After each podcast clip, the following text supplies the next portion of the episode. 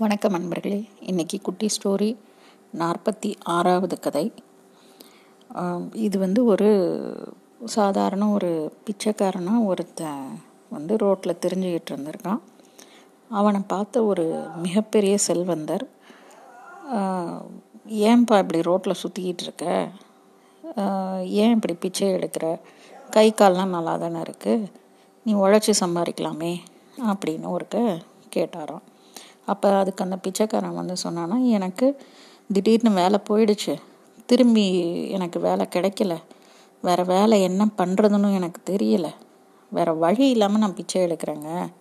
அப்படின்னு சொன்னானா. உடனே உனக்கு நிச்சயமாக உதவணும்னு எனக்கு தோணுது. யோசிக்கிறேன் நான். அப்படின்னு சொன்னார் போல்.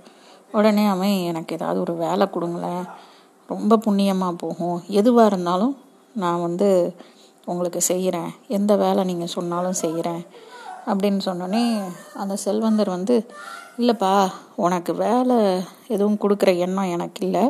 ஆனால் எனக்கு என் மனசில் வேற ஒரு எண்ணம் இருக்குது உன்னை வந்து நான் பிஸ்னஸ் பார்ட்னராக மாற்றிக்கிறேன் அப்படின்னோடனே என்ன பிஸ்னஸ் பார்ட்னரா என்னங்க இது? எப்படி அது வந்து சரியாகும்? நான் வந்து உங்களுக்கு பிஸ்னஸ் பார்ட்னரா அப்படின்னு அதிர்ச்சியாக கேட்டானா உடனே இவர் இந்த செல்வந்தர் வந்து சொன்னாராம் ஆமாம்ப்பா எனக்கு பல நூறு ஏக்கரில் விவசாய நிலம்லாம் இருக்குது அதில் விளையிற தானியத்தை எல்லாத்தையும் நீ சந்தையில் விற்கலாம் உனக்கு வேணுங்கிற கடை இடம் தானியம் எல்லாத்தையும் நானே கொடுத்துட்றேன் நீ செய்ய வேண்டியதெல்லாம் ஒன்றே ஒன்று தான் தானியத்தை நல்லபடியாக விற்று அந்த லாபத்தில் எனக்கு பங்கு மட்டும் தரணும். அவ்வளோதான் அப்படின்னு அந்த செல்வந்தர் சொன்னாராம். உடனே அவன் இது இன்னைக்கு நான் நரிமுகத்தில் தான் முழிச்சேன் போல. ஏன்னா முதலீடே செய்யாமல் இப்படி ஒரு வாய்ப்பா? அந்த கடவுள் கண்ணை திறந்துட்டான் அப்படின்னு அந்த பிச்சைக்காரனுக்கு ஒரே சந்தோஷம். சார் அப்போ லாபம் வந்து எப்படி பிரிச்சுக்க போகிறோம் தொண்ணூறு பர்சன்ட் உங்களுக்கு பத்து பர்சன்ட் எனக்கா? இல்லை தொண்ணூத்தஞ்சு பர்சன்ட் உங்களுக்கு அஞ்சு பர்சன்ட் எனக்கா? அப்படின்னு ஆர்வமாக கேட்டானாம். உடனே இந்த செல்வந்தரும் சொல்லியிருக்காரு இல்லைப்பா தொண்ணூறு பர்சன்ட்டு நீ எடுத்துக்கோ. பத்து பர்சன்ட் மட்டும் எனக்கு கொடு போதும். அப்படின்னு சொன்னாராம்.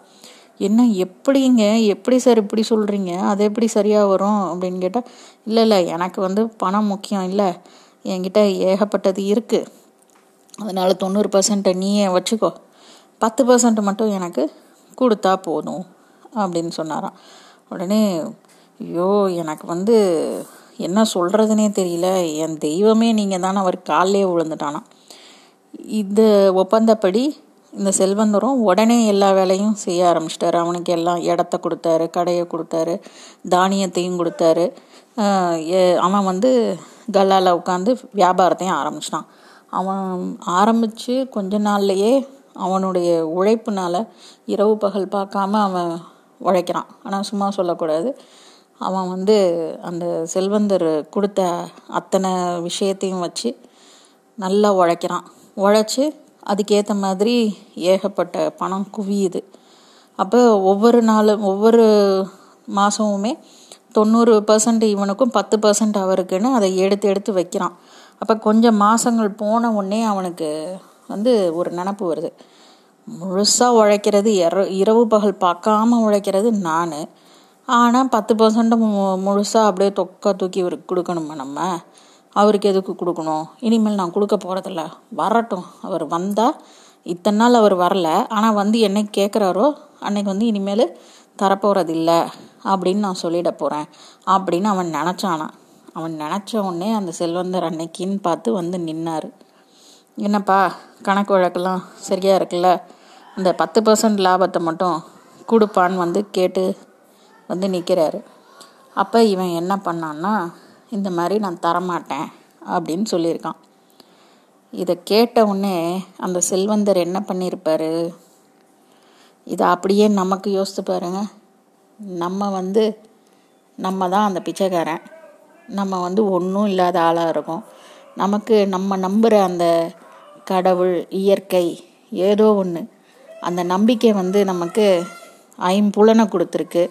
அதில் எல்லா இந்த உடம்புல வந்து எல்லா வகையான இதையும் கரெக்டாக வேலை செய்கிறதுக்கு கொடுத்துருக்கு. இந்த ஐம்புலன்களே வந்து நமக்கு மிகப்பெரிய வரப்பிரசாதம். அதை வச்சு நம்ம நல்லபடியாக உழைச்சி முன்னேறணும். ரைட்டு அந்த முன்னேறினதுக்கு நம்ம பத்து பர்சன்ட்டு லாபத்தில் பத்து பர்சன்ட்டை கொடுக்கணும் இல்லையா? அந்த பத்து பர்சன்ட் என்னென்னா வெறும் நன்றி உணர்ச்சி. அவ்வளவுதான்.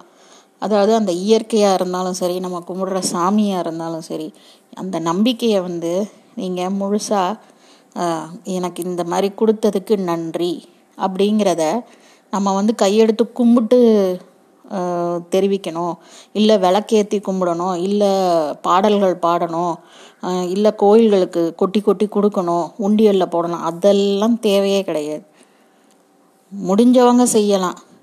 அப்படி இல்லை அப்படின்னா அடுத்தவங்களுக்கு எவ்வளோக்கு எவ்வளோ உதவுறோமோ அது ஒரு புன்னகையாலையும் சரி கையால் சரி ஏதோ ஒரு செய்கைனாலையும் சரி பணம் சாப்பாடு எந்த வகையில் நம்மளால் முடியுமோ அந்த மாதிரி நம்ம அடுத்தவங்களுக்கு கைமாறு ஒரு இது செஞ்சோன்னாலே அதுதான் நம்ம நம்புகிற அந்த இறைவனுக்கு அந்த நம்பிக்கைக்கு அந்த இயற்கைக்கு நம்ம செலுத்துகிற நன்றி.